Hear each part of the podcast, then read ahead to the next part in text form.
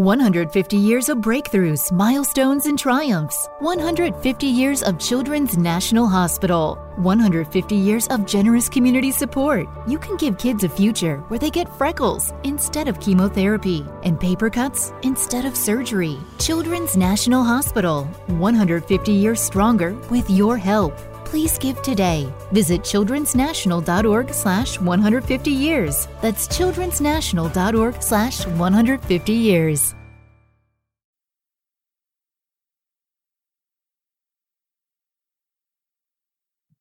Pelo antigo esse microfone. Deu aí? Não? É, nós estamos aqui para dizer para vocês, eu e a Dani, que nós estamos muito, muito felizes uh, de vocês terem aceitado o convite e de estar aqui essa noite para discutir esse tema tão importante para a gente, né? Uh, o Veracidade ele é um movimento que busca trazer temas polêmicos para conversar com a comunidade, não é? E trazendo assim para a comunidade luz sobre esses temas. Ou seja, é a comunidade conversando com a comunidade. Então a ideia hoje é que haja bastante interação. Vocês viram já pelo, pelo aplicativo, pelo software, a gente vai começar, inclusive, é, com interação virtual. Uh, uma das primeiras coisas que a gente observou quando a gente começou a fazer convite é que o pessoal perguntava assim: mas como assim órfãos de pais vivos? Que tema mais esquisito esse? O pessoal falava: tá certo mesmo? É isso mesmo que, que é a proposta? É discutir órfãos de pais vivos?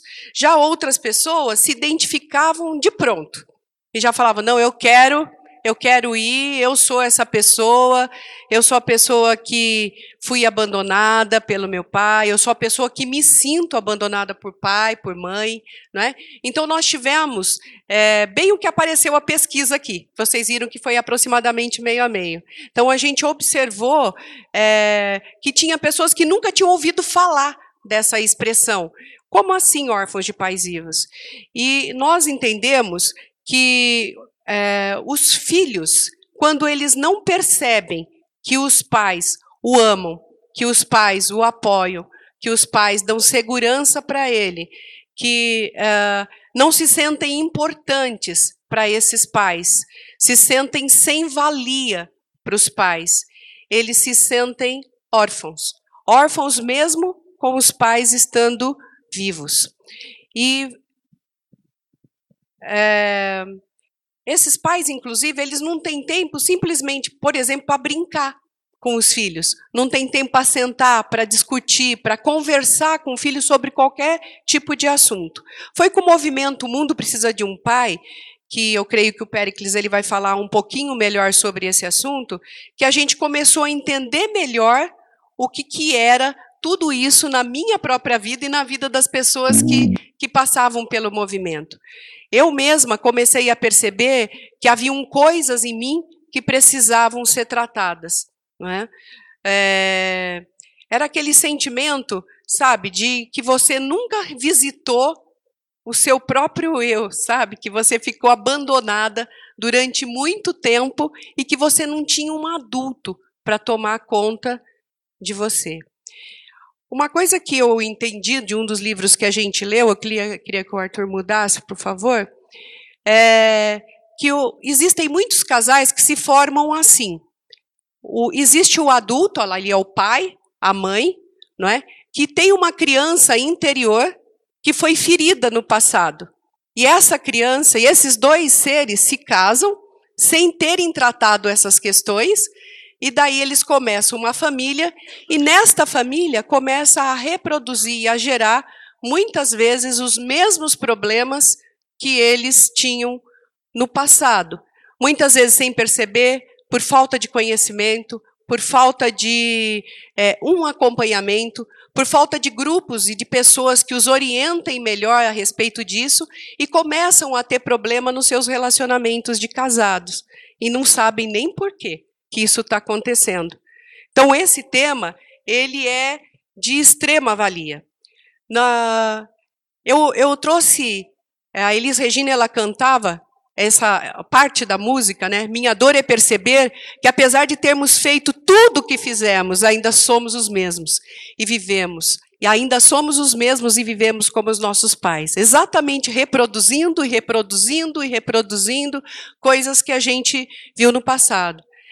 Uh, nesse encontro, a gente pretende colocar luz sobre esse tema órfãos de pais vivos. No mundo precisa de um pai, existe uma estatística que eu vou pedir para o Arthur colocar para mim, uh, que, é um, que trazem fatos bastante preocupantes.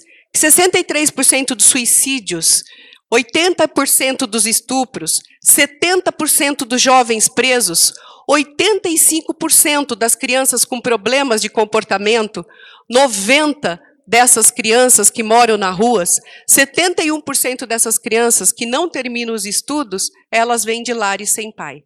Então a gente tem toda a fonte de pesquisa, não é, de tudo isso que a gente está trazendo aqui para trazer para vocês o tamanho da seriedade das coisas que nós estamos falando. Uh, os divórcios também têm sido fonte dos grandes motivos para que haja ausência dos pais na educação dos filhos, não é? Uh, e isso aumenta a insegurança dos filhos. O divórcio normalmente aumenta a insegurança dos filhos. E existe uma correlação direta entre o número de divórcios e uh, essa, esse sentimento de orfandade. Então é muito importante a gente entender. Ali naquele slide anterior, você pode ver que um a cada três casamentos termina em divórcio no Brasil. E isso é uma estatística do IBGE. Existe uma estatística, a mesma estatística, que diz que são 580 divórcios por dia. 580 divórcios por dia. Ou seja, imagina quantas crianças é, têm esse sentimento de orfandade. Os órfãos brasileiros, eles são órfãos de pais vivos. Homens e mulheres que, infelizmente, reproduzem os maltratos que sofreram dos seus pais. E pela miséria, pelo desemprego e pela doença. Deixam seus meninos, muitas vezes, instituições para trabalhar fora e não voltam nunca mais para visitar essas crianças. Isso é estatística do IBGE. São 40% das famílias que jamais apareceu na instituição depois de ter deixado seus filhos ali. E essas instituições são chamadas de orfanatos, de asilos, de casas de acolhimento, né? E as, estão cheias de crianças ali, de pais vivos, de familiares que estão por aí. Institucionalizam a educação e a formação dos seus filhos. E sobre isso eu acho que o Samuel ele também vai falar um pouco para a gente sobre essa questão né, da institucionalização. Quantas vezes a gente busca é, passar a educação para os nossos filhos para instituições? Muitas vezes a gente chama essas instituições de escolas. A gente acredita que essas escolas elas poderão formar o caráter dos nossos filhos, poderão passar os valores que nós que deveríamos estar preocupados em passar esses valores, ou às vezes tem pessoas até que pensam que só pelo fato da criança ir à igreja, a criança então está garantida, tirando toda e qualquer responsabilidade da própria família.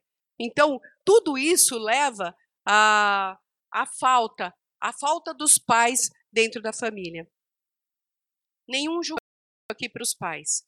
É muito importante a gente entender que a gente não está aqui para julgar os pais, para dizer o que, que o pai fez de errado, o que, que a mãe fez de certo. Nós estamos aqui para conversar com a gente mesmo aqui. Ou seja, qual é o meu papel dentro de tudo isso? Como pai, como mãe, como filho? Qual é o meu papel? O que, que eu posso fazer para mudar essa realidade dentro de mim? Ah, então, gente, entre as coisas que a gente tem para dizer, é que a solução desse caos todo continua sendo na família. Então, nós, enquanto é, amigos, enquanto queridos, enquanto irmãos, a gente deve continuar investindo em movimentos como este e outros para beneficiar a família. Hoje nós temos dois convidados super especiais para falar com a gente. Um é o Samuel Silva, PhD, pai presente, ou seja, né, os filhos dele não são órfãos, não é? De seis filhos, né? Pai homeschooler, ou seja, ele tem, tem possibilidade de falar e muito, né? Diretor executivo da Sens Farmacêutica, doutor em farma, farmacognosia pela University of the Sciences em Filadélfia, com mais de 20 anos de experiência como executivo na indústria farmacêutica, já liderou mais de 15 licenciamentos e aquisições de novas tecnologias junto a inúmeras indústrias farmacêuticas nos Estados Unidos e no Brasil e gerencia a IBALE, Igreja Batista em Lindóia.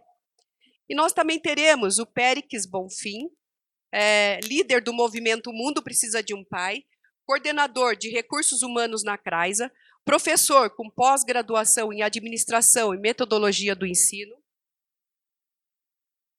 superior pela Fundação Getúlio Vargas, coach executivo e life coach formado pela ICI, Integrate Coach Institute, mentor financeiro, autor do livro Mente Próspera, é, Transformando Dinheiro em Riqueza e Prosperidade, especialista em desenvolvimento de liderança para pequenas e médias empresas. Então, Gostaria que vocês recebessem com uma grande salva de palmas Samuel e Péricles.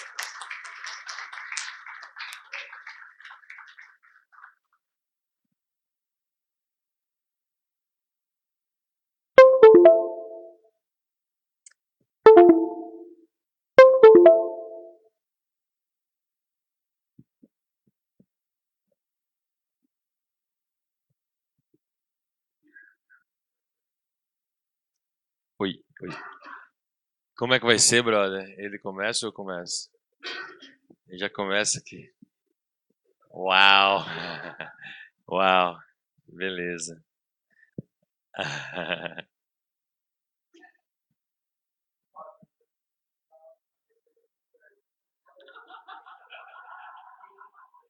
É a água, brother. É a água que você toma.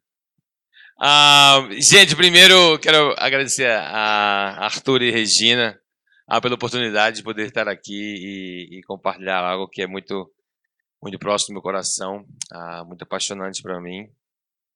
Ah, acho que Regina fez um, uma excelente introdução, espero corresponder às expectativas. É, eu, eu sou, sou paraibano de coração, Sou filho de filho de pernambucanos.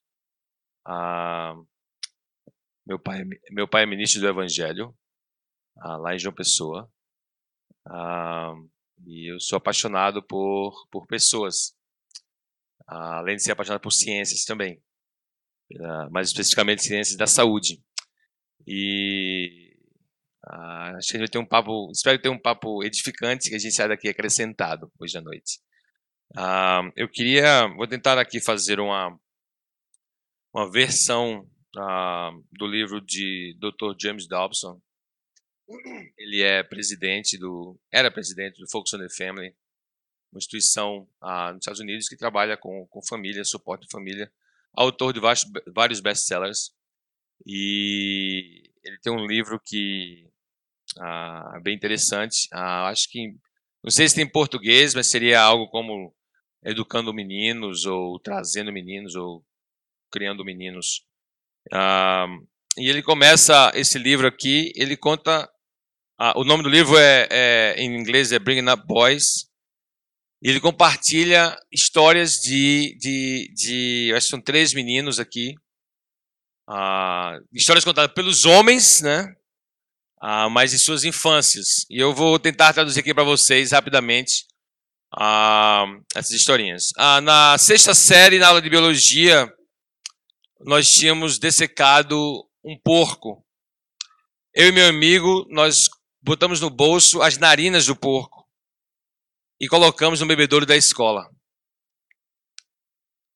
Ninguém percebia as narinas no bebedouro até que chegava o momento de beber água. Ah, o problema é que a gente ficou muito próximo do bebedouro e a gente foi pego ah, pela diretoria da escola. Ah, Mark, Ohio, 1960. Eu e meu amigo achamos uma lata ah, na garagem do meu pai cheia de gasolina. E nós decidimos colocar na boca de derramar essa gasolina na boca de lobo da nossa rua a, a gente abriu a tampa, colocamos a gasolina, derramamos e colocamos a tampa de volta. a, a tampa, não de concreto, mas a, aquela tampa de cimento, né? De, de ferro no meio da rua lá, aquela boca de lobo ali. Ah, a gente jogou um fósforo, ficamos jogando fósforo, jogando, mas nada acontecia. Então a gente colocou mais um pouco de gasolina. Finalmente, finalmente teve um barulho como de, um, de, um, de, um, de uma engrenagem de, de, de, uma turbina de avião ah, que, que terminou com um boom. A, a tampa de ferro foi arremessada e voou a mais ou menos uns 10 metros de altura na nossa rua. O, o chão todo tremeu e a tampa bateu no chão com um grande estrondo, longe ali do nosso, na, na rua do nosso bairro. Ah, o que aconteceu foi que a, a, a gasolina correu pelo, pelo ralo pluvial, né, pelos ralos da, da rua, e se misturou com o metano presente das folhas umedecidas, né, fermentando no, no, na, na, na rua. Ah, e aí eles. Um, que estava que tava arrefecido esse, esse, metano natural né, da rua. E quando chegou a gasolina e, e tudo junto, deu aquela explosão. Ah, isso fez com que ah, todos os toaletes da, da rua do quarteirão da minha casa fossem estourados. Hoje eu sou é, encanador. eu sou cego. 1952, Dave Washington. Eu sou cego como criança e sempre brinquei com outros meninos cegos. E a gente sempre achava um jeito de se enrolar em nossas brincadeiras como um, um garoto que tivesse vis, visão. Ah, eu e meu colega decidimos pegar a, mo a motocicleta do meu irmão e sair para dar uma volta. Eu e meu colega cego. Por que não? A gente ia ah, andando de moto, descendo a rua, e desligávamos a moto quando chegava na esquina para ouvir se via algum carro. Quando não via carro, a gente ligava a moto e íamos de novo com o pé, assim no meio fio, no meio, na guia da rua. E nós fomos até a escola, a high school, a escola da, lá, colegi, é, colegial a, da, da, da, do meu bairro. E ficamos dando volta na rua de, de, de corrida, na, naquela pista de corrida ao redor do campo de futebol.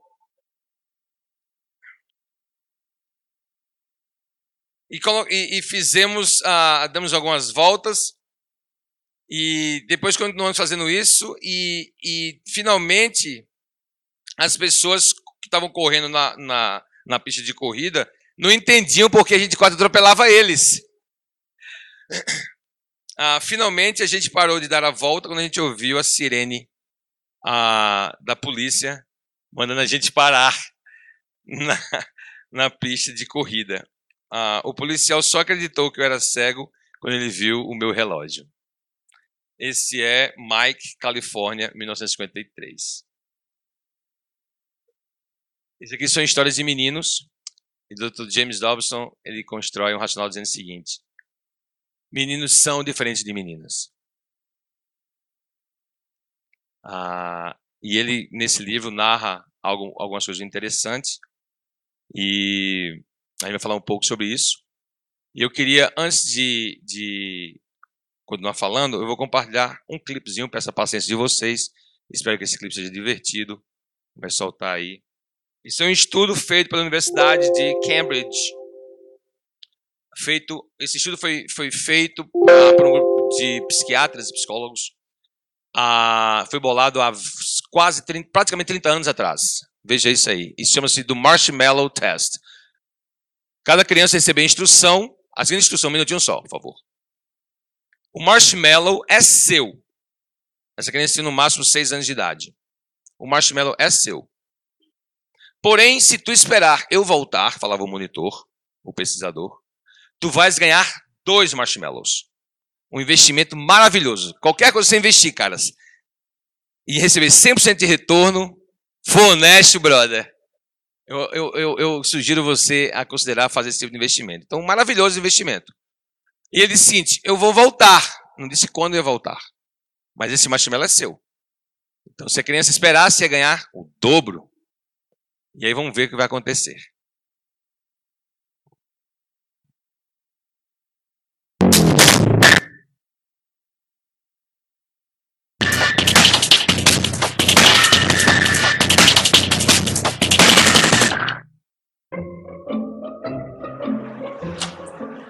Okay, sit in that. All right, here's the deal. Marshmallow for you. You can either wait, and I'll give you another one if you wait, or you can eat it now. When I come back, I'll give you t- another one. So then you'll have two. But stay in here and stay in the chair till I come back, okay? All right.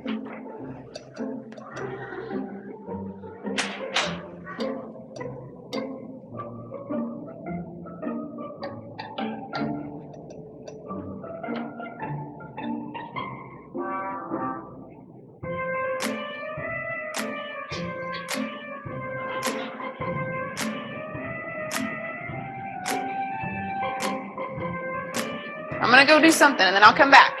It smells yummy. Oh, it smells really good.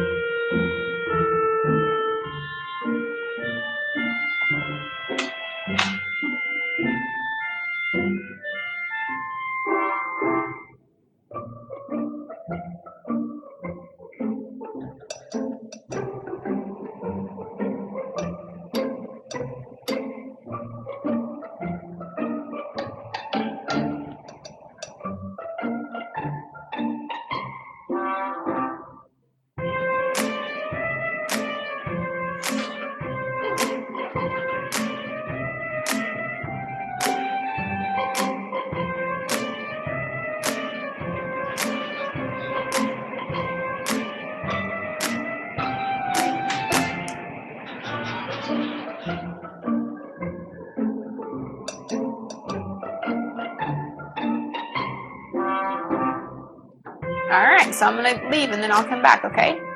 So you can either eat it right now or you can wait. Either way, okay? Okay.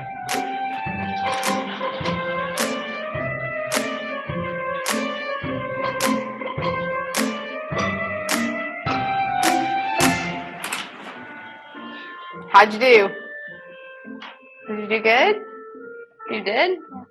You wanted to eat it, didn't you? Yeah. So did I tell you to give you another one? Okay, now you can have both. Them.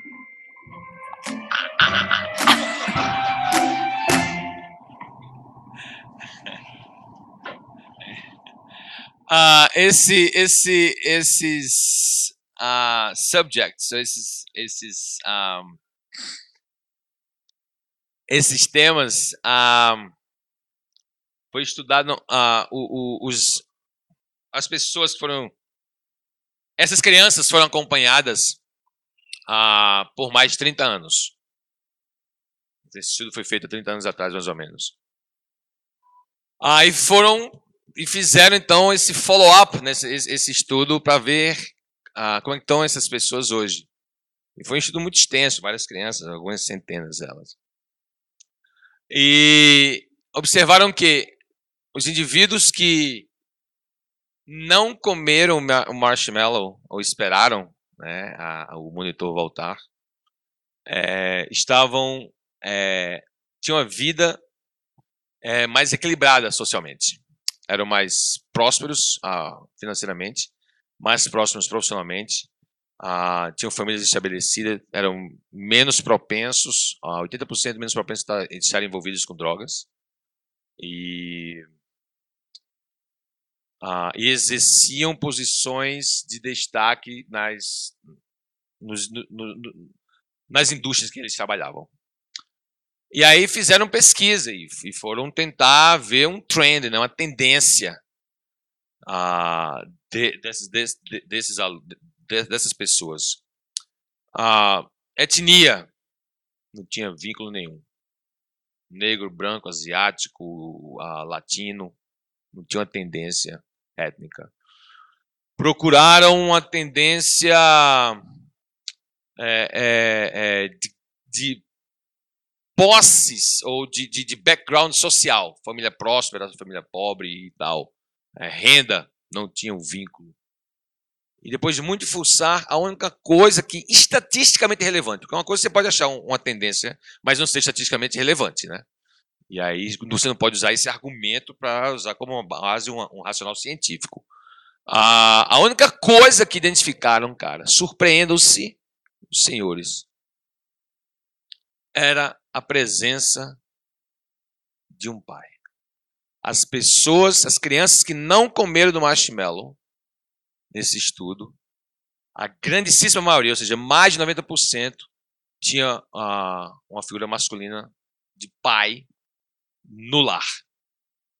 As outras, grande maioria de que optaram comer o marshmallow, ou seja, não esperar, não exercer a disciplina sobre si, não renunciar o prazer imediato, pagar um preço por algo maior, postergar é, é, a, o galardão, a recompensa, eram pessoas que tinham uma figura masculina, um homem, um pai em casa.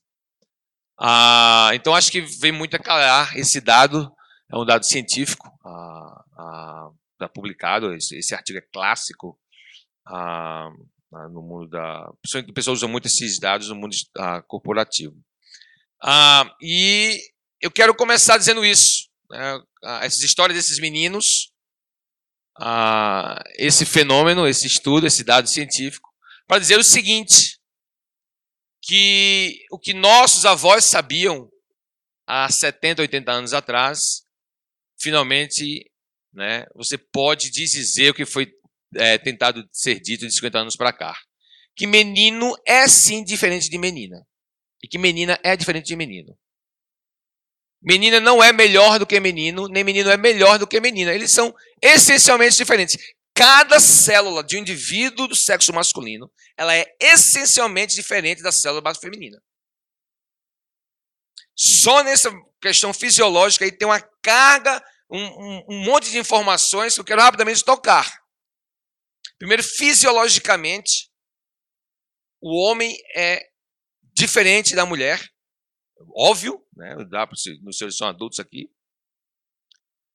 E dentre essa diferença fisiológica, né, a, o homem possuir essas características que faz dele um homem, biologicamente falando, né, ou fisiologicamente falando, o torna, por exemplo, é, com esse hormônio chamado a testosterona.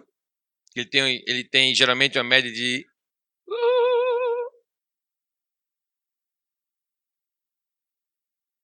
É, o torna ah, diferente dela. A testosterona, ele tem geralmente uma média de 100 vezes mais testosterona do que ela.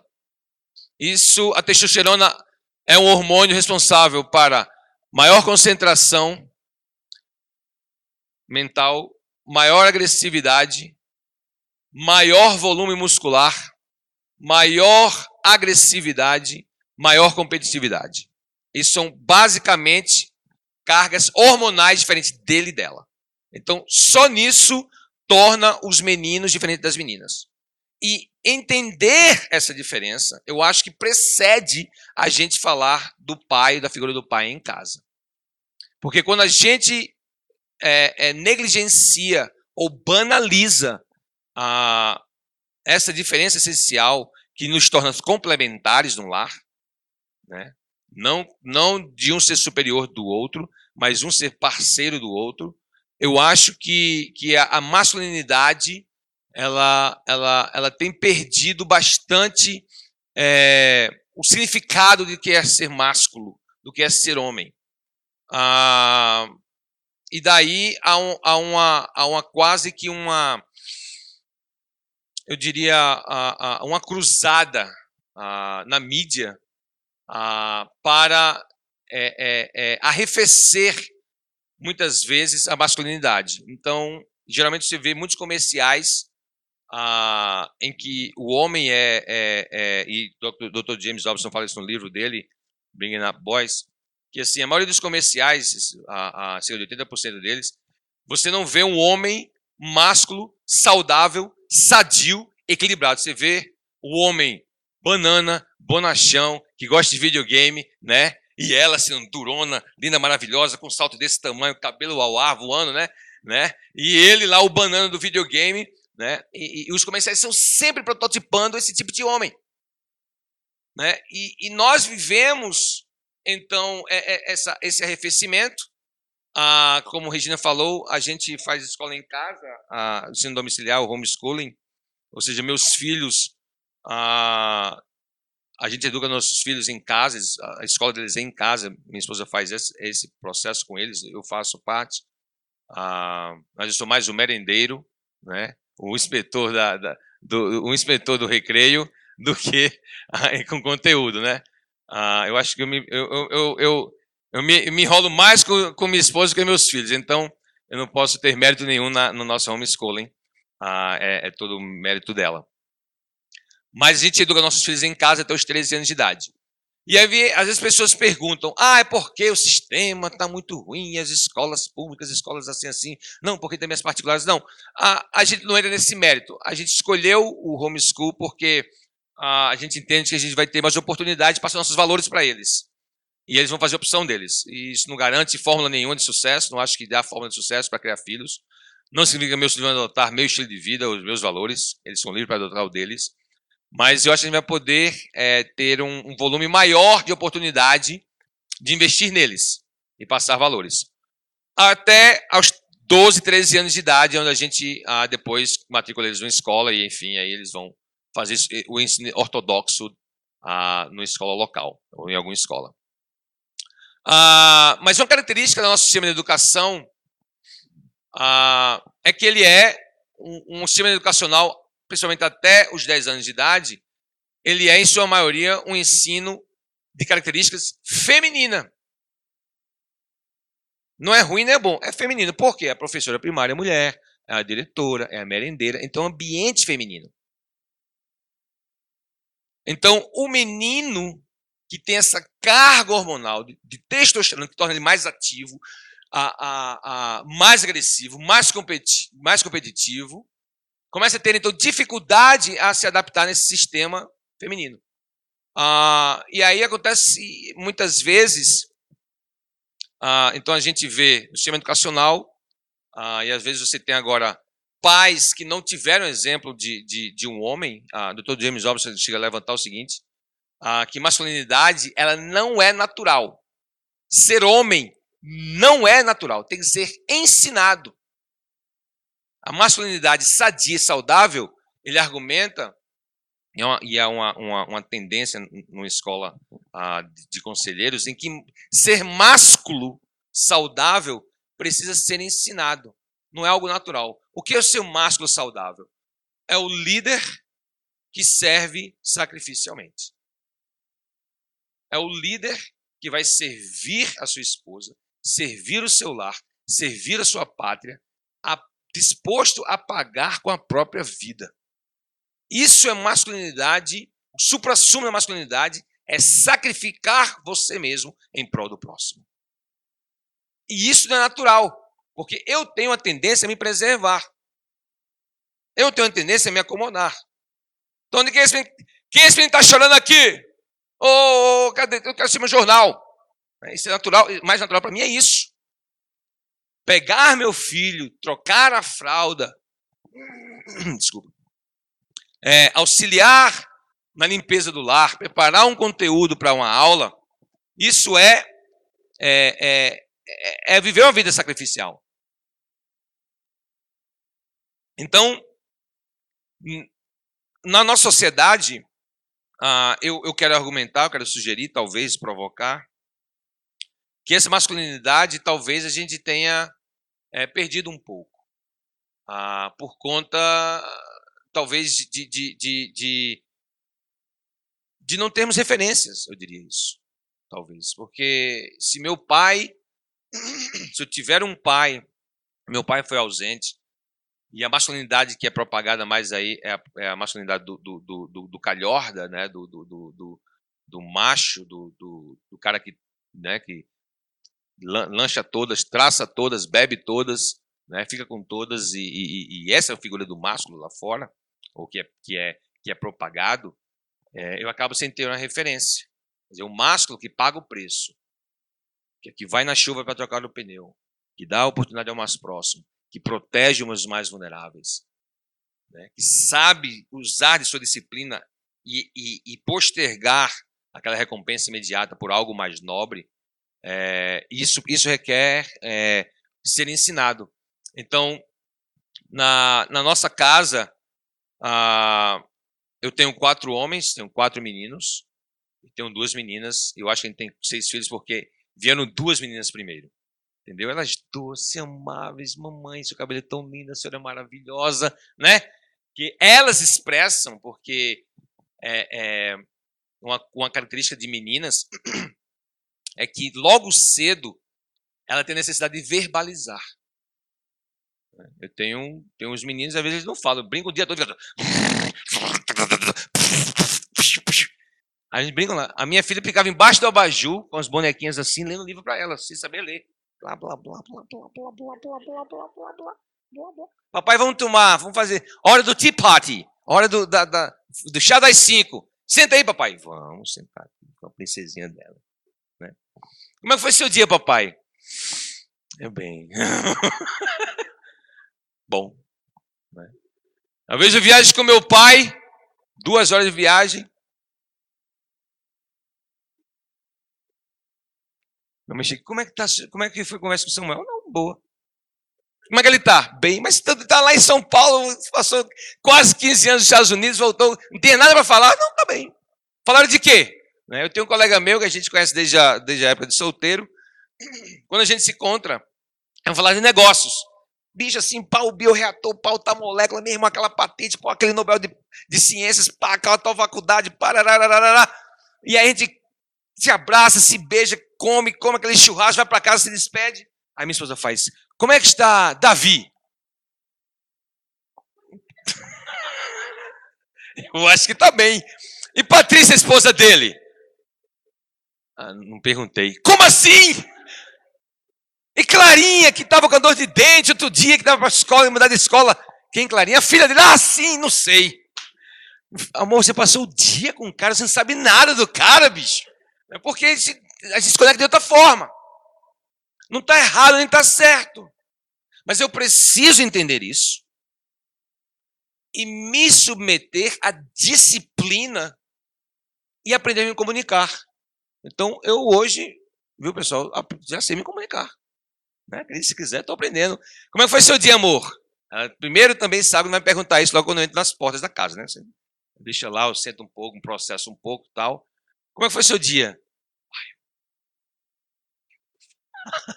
tem que ser algo relevante, emocional. Vou falar assim, bem, realmente o, o cara da logística atrasou, tal, não. Tem que ser algo que tem um toque mais, mais pessoal, mais visceral. É, então, assim, eu fiquei um pouco frustrado. Por conta do pessoal da logística.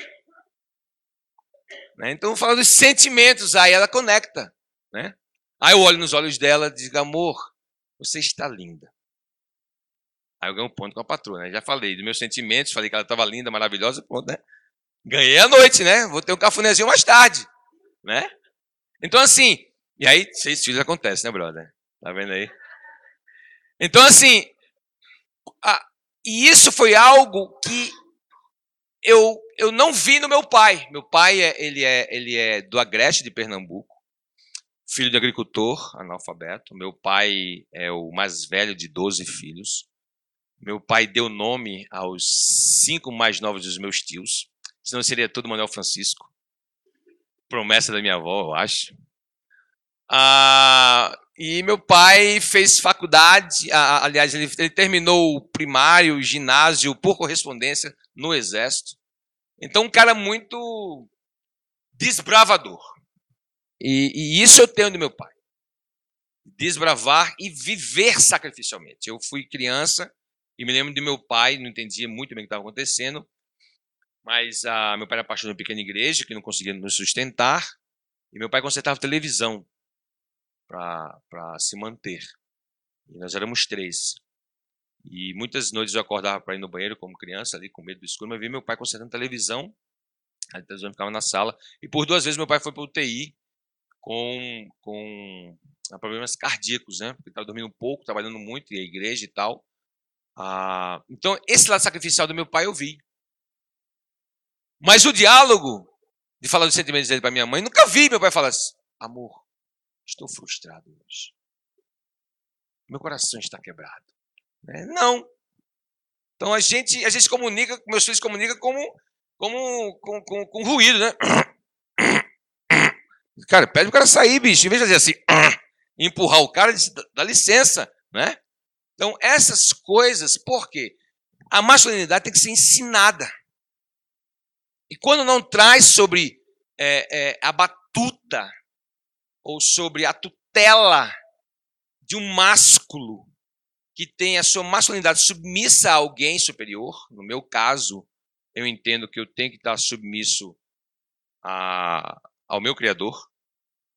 Eu tenho um Deus e tal. E, e, e por eu ser cristão, eu entendo que a, a, para mim a referência de masculinidade é, é a pessoa do Galileu. Ó. O, cara que foi crucificado ali por seus 30 anos de idade por aí ah, e viveu sacrificialmente.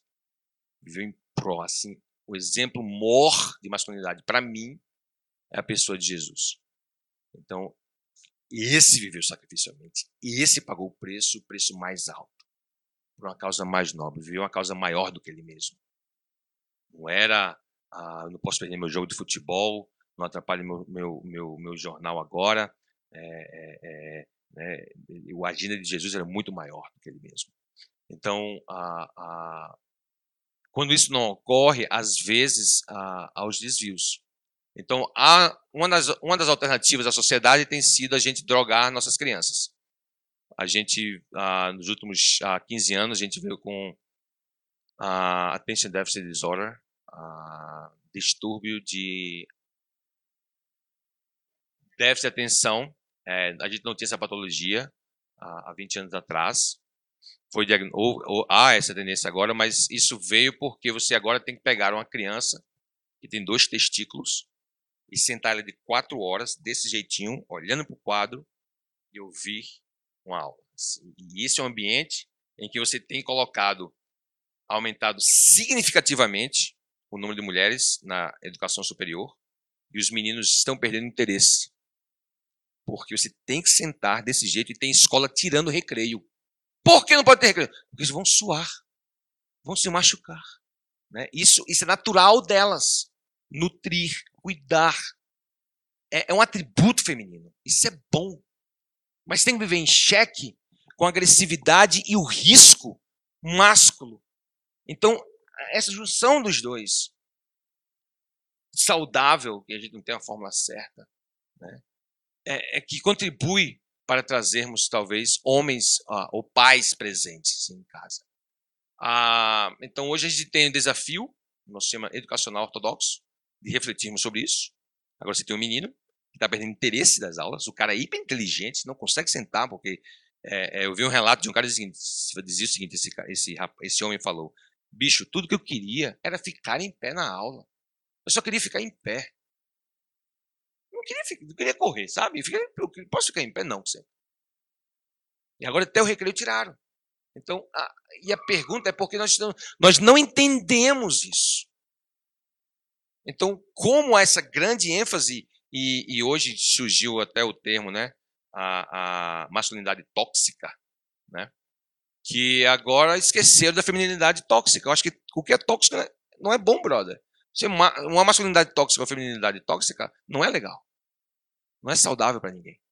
Né? Então, é, é, e eu mesmo dando presente da minha casa, fazer um esforço de ser presente com meu filhos, meus filhos, e tentar passar para ele essa, esse lado sacrificial da masculinidade, ou seja, tá chovendo, mas é sua responsabilidade de pegar as bicicletas que estão no jardim. É sua, tá, o sol está quente, mas é sua responsabilidade de cortar a grama. Meu filho tem 13 anos de idade, faz 5 anos que ele corta grama lá da minha casa. E ele disse: Papai, passei por uma casa, tinha um, a grama estava dessa altura. Eu bati palma. Eu disse para o brother: Eu quero que você pague. Né, que ele está cortando o grama do vizinho, da vizinha lá. Ele disse: Ó, você aluga o cortador de grama para mim. Pô, pai, não, não, mesmo. Pô, quer refresco, brother? Então você você aluga meu equipamento e me dá, aluga o corta-grama para mim. Tudo bem. Aí vai ele e o Baba, o Joe, que o Baba vão lá cortar a grama. Então o Baba rastela, cisca lá, junta as coisas e o Joe corta a grama. E passei na frente de uma casa e o mato estava grande assim. Ele disse: Papai, fui lá e disse: Posso cortar grama? disse, Não, meu filho, que belezinha, né? Pequenininho, né? Que belezinha. O sol está muito quente, a bochecha vermelha dele. Vem cá, meu filho. Então, Mara disse: Papai, ela não quis cortar isso. Eu corto, a casa, eu corto a grama da minha casa, né? Ela fez: Não, meu filho. Né? Porque isso é sentimento normal delas. Mas eu não olho para ele aqui agora. Eu estou olhando para ele daqui a 10 anos. Eu estou construindo um homem para servir a tua filha, honrar ela. E ele pagar o preço mais caro. Porque ela vai pagar o preço dela e cada um paga a sua fatura. Mas cabe a, ao homem, porque eu tenho um volume muscular maior. Então, o exercício físico ou carga física maior para mim é bem mais fácil. Fisiologicamente, isso me dá condição também de dissipar estresse emocional. Então, a grandíssima maioria, isso é, é dado estatístico, tá? Isso, isso é ciência, de síndrome do pânico e depressão, mais de 80% são mulheres. Porque elas têm um ciclo de, de hormonal que precisa ser cuidado. Eu tenho duas filhas. E com essa agenda da escola ortodoxa, né, que ela anda de van uma hora, brother, que na minha cidade não tem escola para a idade dela anda de van uma hora, quer dizer, sai de casa 10 para as 6, aí tem, vai fazer aula, fazer prova, fazer não sei o que, vai dormir à tarde. Eu disse, minha filha, você é uma, é uma moça, você tem um ciclo, eu vou te explicar o que está acontecendo. E aí o médico fez, não, você tá, vamos, vamos, vamos fazer o seguinte, vamos fazer uma pequena dose de, de, de, de anticoncepcional para ajudar o seu ciclo menstrual. E aí eu peguei a, a, alguns a, podcasts e disse, filha, escuta isso aqui. Vê como é que funciona fisiologicamente um anticoncepcional. Um anticoncepcional. Tu estás começando tua vida fértil agora, brother. Se tu começar a tomar isso, vai ter uma fatura você paga. Filha, assim, ó. Estou dizendo, ó. A fatura vai vir. Um dia você querer engravidar.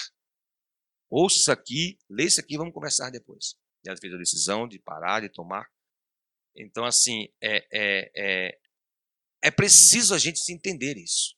Então, a mídia dispõe, a, a, dispõe, a, a mídia apresenta é, elas super mulheres é, esquecendo esse lado, que precisa prestar atenção.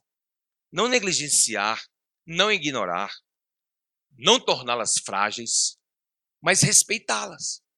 Então, esse lado fisiológico que traz uma carga emocional. Quando estava na igreja e a, uma colega minha apareceu com o olho roxo. Eu disse: O que é que houve no seu olho, brother? Ela fez o seguinte: Minha filha, minhas duas filhas, uma está noiva, o namorado vindo para minha casa pela primeira vez. Eu disse: O namorado deu um murro na, na sogra, né, brother?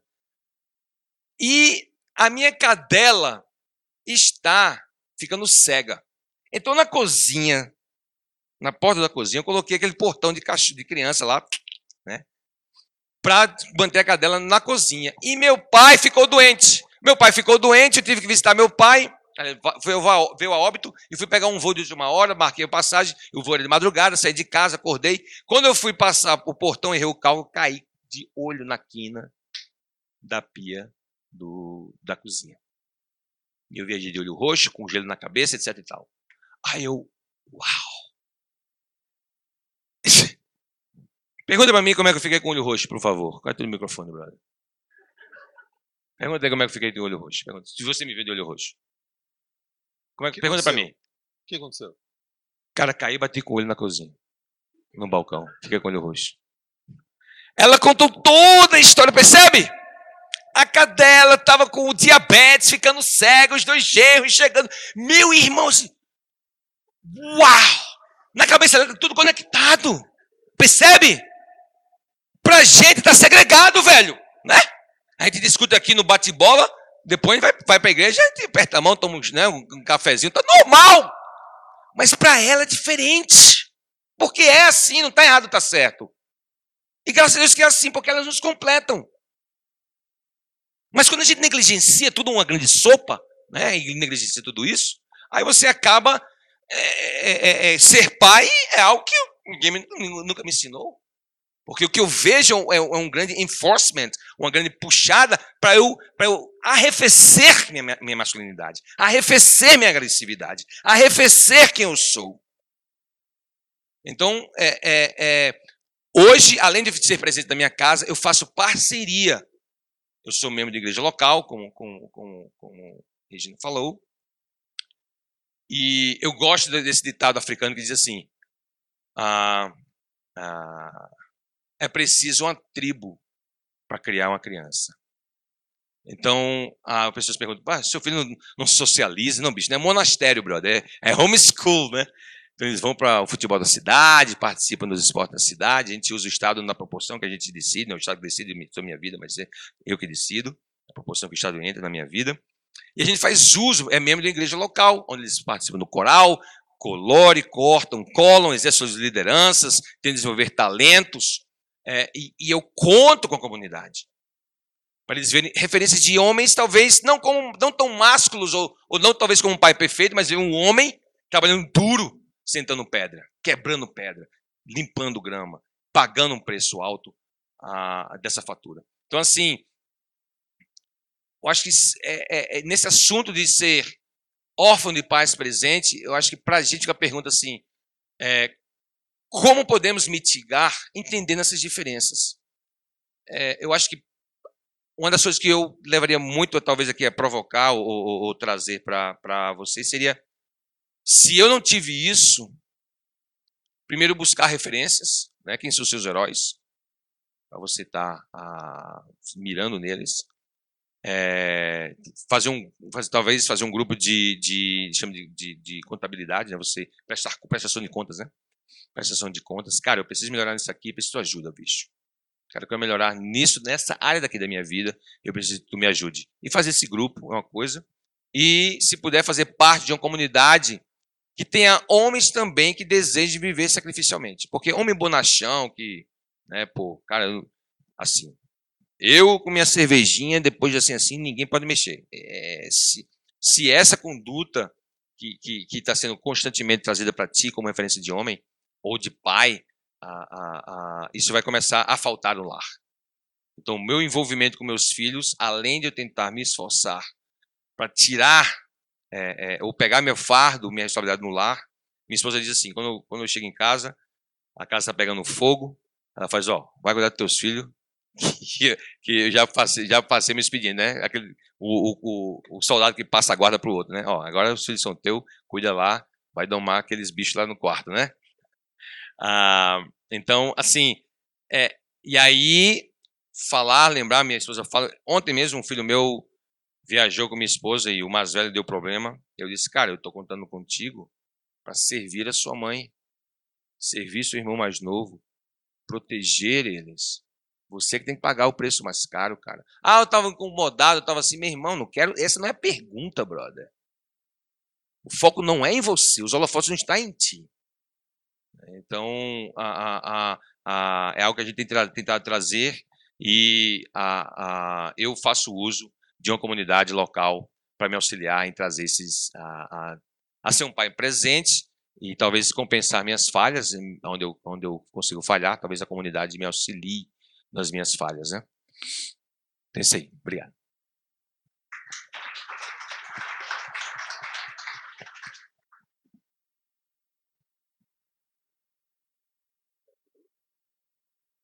Depois da pergunta? Foi. Agora sim. Muito bem. Boa noite, gente. É... A, a, a fala do Samuel me trouxe algumas coisas à cabeça, assim. É... Como eu não trouxe um vídeo do, do experimento do marshmallow, quando você estava falando dos depoimentos do, do, do livro, eu me lembrei de uma coisa que, que depois que vocês souberem disso, vocês vão acabar descobrindo se eu sou filho de pai, é, filho órfão de pai vivo ou não. Porque eu me lembrei que quando eu estava na é, segunda, quinta série, eu reprovei a primeira, quinta série, sempre fui muito indisciplinado. E quando eu estava fazendo a segunda, quinta série, a gente estudava, eu e minha irmã mais nova, nós estávamos no mesmo colégio, era um colégio particular. E aí nós usávamos um uniforme azul escuro, bem azul escuro, assim, é, azul marinho com uns detalhes é, azul royal, assim, eu lembro, não vou esquecer isso nunca mais na minha vida. Só que meus pais sempre foram comerciantes, então meu pai pegava a gente, a gente estudava à noite, então meu pai pegava a gente no final da tarde, levava a gente para a escola, a gente chegava na escola às seis horas, era os primeiros a chegar. E a gente tinha que esperar até às sete da noite para a aula começar. Imagina o que era ficar uma hora esperando a aula começar. Então eu ficava procurando coisas para fazer. e eu tive uma ideia muito boa, porque eu peguei um saco de salgadinho na cantina, comi o, o salgadinho, acabou o salgadinho, ficou aquele farelinho que fica no, no saco, e eu fiquei ali pensando. e aí eu tive uma ideia incrível. Eu passei em todas as salas de aula recolhendo gesso que do giz, o pó de giz que fica naquele, naquele suporte. E eu fui de sala em sala recolhendo aquilo e colocando dentro do saco. Quando eu terminei de recolher tudo, eu fui para minha sala. Eu fui para minha sala e montei um andaime de, de mesas.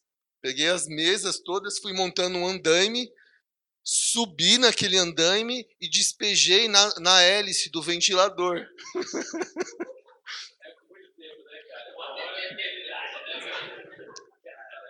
Despejei nas hélices do ventilador da minha sala.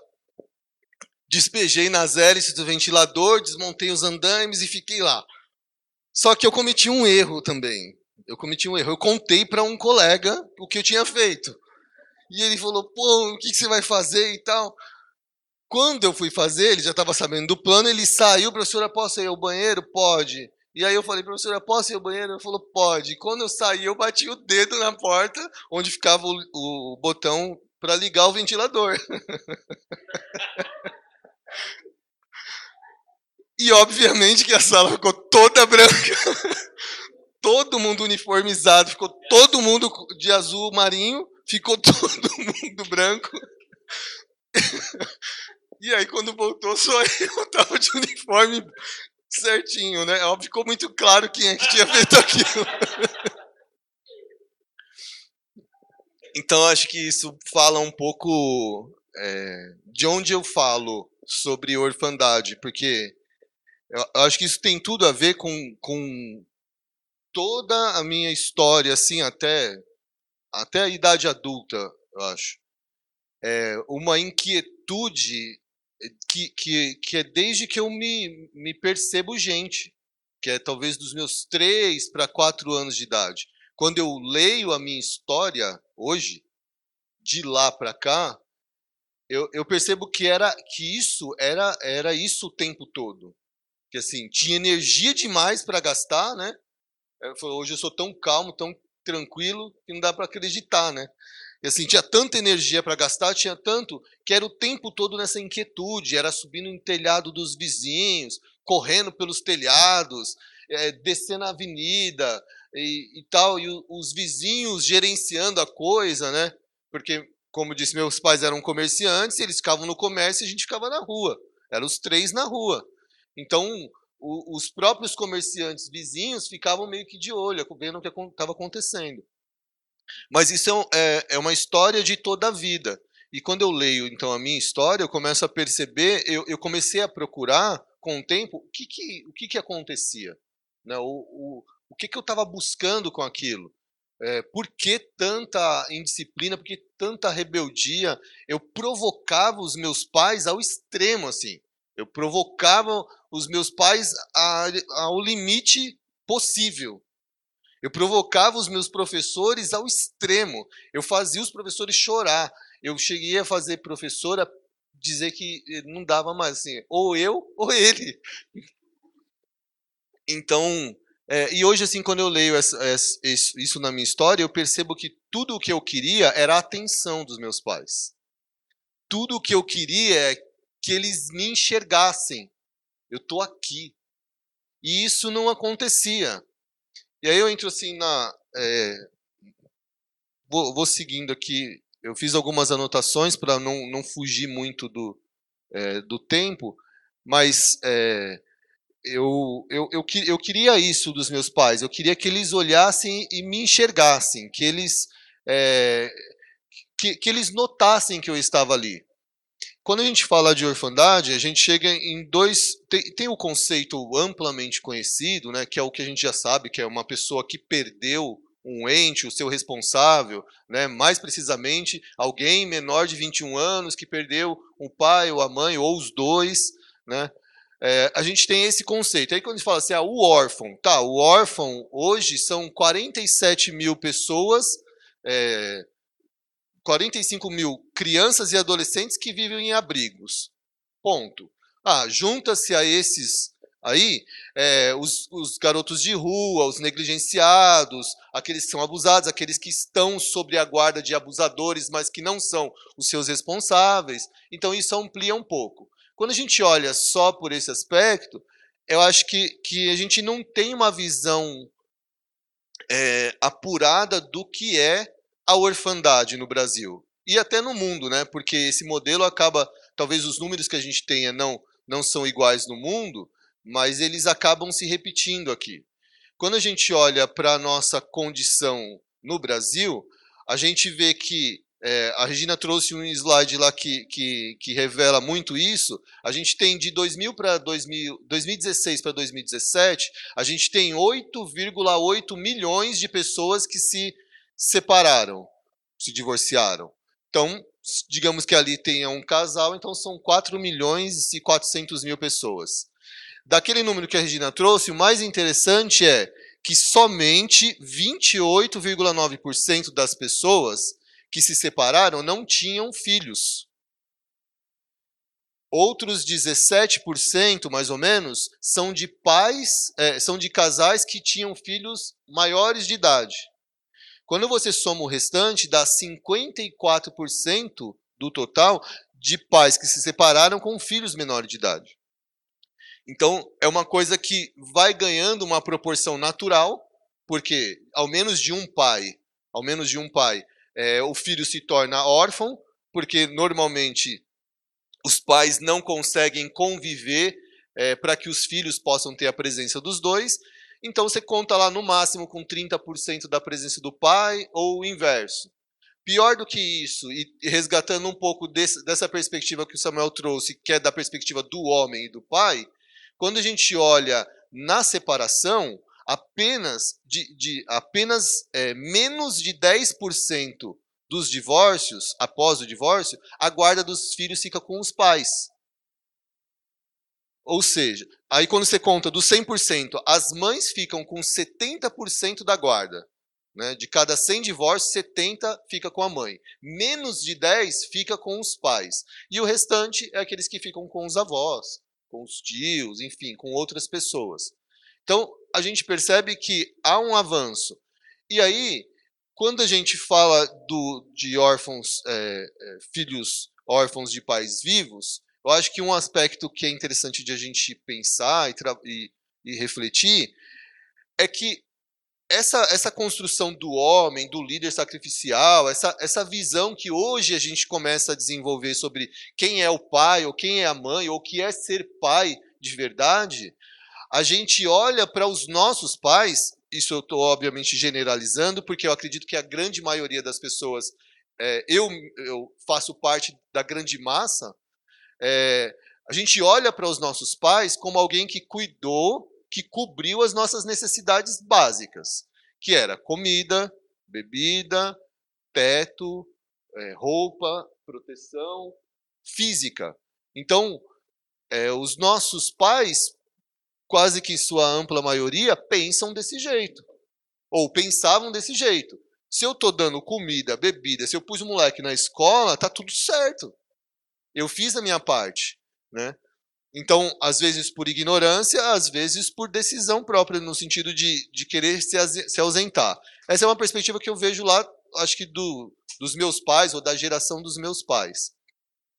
E aí, quando eu vou olhando para a minha história, eu falo assim, cara, ah, talvez, se não tivesse tido nada disso, porque eu nunca passei fome, eh, nunca passei frio, nunca tive necessidades básicas, todas foram supridas. Se eu não tivesse tido nada disso, mas tivesse tido um tanto de outras coisas, a minha história seria outra. Né? Quando eu olho para a história dos meus pais, eu acho que de alguma forma ela se parece um pouco com a história dos pais da, mais atuais, assim. São pais que o tempo todo estão trabalhando, se dedicando, focados na vida profissional, concentrados na sua vida profissional, com o anseio, com o desejo de oferecer para os seus filhos uma condição melhor do que aquela que eles tiveram. Nós no Brasil a gente vem num crescimento social, né? A classe C, que era classe C, já não é mais, é classe B, essa coisa toda. Então a gente vem com essa perspectiva e cada dia trabalha-se mais, tanto o pai quanto a mãe, e cada dia a gente vai entrando numa, numa espiral é, mercadológica sem perceber que o mercado vai trabalhando e construindo soluções, entre aspas, essas soluções, para nos prender a um modelo que não nos serve. Porque ele nos prende a um modelo em que a gente compra os nossos filhos. Né? A gente paga, a gente dá presentes, a gente oferece coisas para os nossos filhos para que eles não nos importunem, porque a gente tem outras coisas para fazer. A gente tem a nossa vida para cuidar. Né? A gente tem a nossa, ah, a gente tem as nossas coisas para fazer. Então, a gente vai por um caminho que, que nem de longe me parece um caminho saudável, o caminho da construção do homem saudável. E, e uma das coisas que talvez seja a causa disso é que nós, é, na nossa, no nosso desenvolvimento, a ausência, essa orfandade funcional que a gente vive, é, faz com que a gente não tenha desenvolvido as competências, as habilidades, né? O, o, o, no mundo precisa de um pai, ele chama de dimensão, né, das várias dimensões em que os nossos filhos precisam ser desenvolvidos. A gente, como a gente não foi desenvolvido nessas áreas, a gente acaba permanecendo é, como adolescentes. A gente passa pela adolescência, a gente atinge a idade adulta, passa a maioridade, mas a gente continua agindo, pensando e vivendo como adolescente. Né? Tanto que hoje alguns pais falam assim: eu sou amigo do meu filho. Tá bom, que bom que você é amigo do seu filho, mas só ser amigo não é o suficiente. Né? E aí, às vezes, ele é tão amigo do filho dele que ele é mais um adolescente. É ele, o filho e a filha são três adolescentes, não tem um adulto ali. Né? E aí, é, eu acho que esse é, é, o, é o. Eu acho que é isso que está por trás dessa orfandade que ninguém vê, que ninguém nota, que ninguém pontua. O, o Estado, você não vê um banner falando de orfandade. E se ver, se, se nós vimos alguma coisa relacionada à orfandade, é aquela, aquela dos 47 mil, aquela dos meninos de rua, aquela dos malvalidos. Mas nós, assim, não, tá tudo bem, tá tudo certo. Por quê? Porque eu sou igual a você, você é igual a mim, nós somos praticamente todos aqui iguais, os mesmos pais, com, as, com histórias semelhantes, pais que trabalham fora. Então, é assim, tá tudo normal, tá tudo certo. Quando, na verdade, não tá tudo certo, né? É, há, há, um déficit, é, há, um, há, um, há uma ausência dos pais que começam a ser cobradas na, na nossa idade adulta, né? Que a vida vai nos cobrando, porque como a gente não é preparado, como a gente não é trabalhado para responder aos dilemas, aos conflitos, às batalhas que a vida vão nos proporcionar naturalmente na vida adulta, é, a ausência do trabalho dos nossos pais enquanto pais de verdade faz com que a gente viva uma vida muito abaixo daquilo que a gente poderia viver. É, e eu, eu acho que, que eu, eu acabo olhando de novo lá para minha história, vendo toda essa história e fico pensando em alguns, é, talvez até alguns momentos assim mais cruciais em que, é, em que isso decidiu para onde ia a minha vida, né? Eu lembro de, uma, de um momento em que eu tinha talvez uns sete anos, mais ou menos, eu não lembro, mas por aí, por volta dos sete anos, que o, o meu pai, eu não sei o que deu na cabeça do meu pai, porque meu pai era um cara da noite, da, dos bares, sabe? Era assim uma vida meio malucona assim. E aí meu pai pega, eu somos, eu tenho uma irmã mais velha, eu sou do meio e tenho uma mais nova. Ele colocou nós três dentro do carro e começou a levar a gente para a igreja. E aí, aqui na, na, primeira igreja batista, bastante tempo atrás. Ele, ele levou a gente para a igreja. Ele, eu só lembro de ter ido dois domingos. Só isso que eu lembro. Eu lembro que a gente foi no domingo, aí eu participei da escola bíblica, tal. No domingo seguinte a gente voltou, mas não tinha muito ponto de conexão com a vida que a gente tinha. Quando chegou no terceiro domingo, eu não sei o que, que deu na cabeça dele. Eu lembro que ele estava na porta do carro, pra, nós já saímos, e aí ele pergunta assim para mim: Você quer ir para a igreja ou você quer ficar e brincar com seus amigos? Pergunta, ó, é, não precisava nem perguntar. Ué, eu tenho sete anos de idade, meus amigos estão todos indo jogar bola. Você está querendo me colocar no carro para ir numa igreja que eu nem estou entendendo o que está acontecendo, você me pergunta para onde eu quero ir? E aí eu falei, eu quero ir brincar. Ele falou, então vai. E nunca mais a gente foi para a igreja.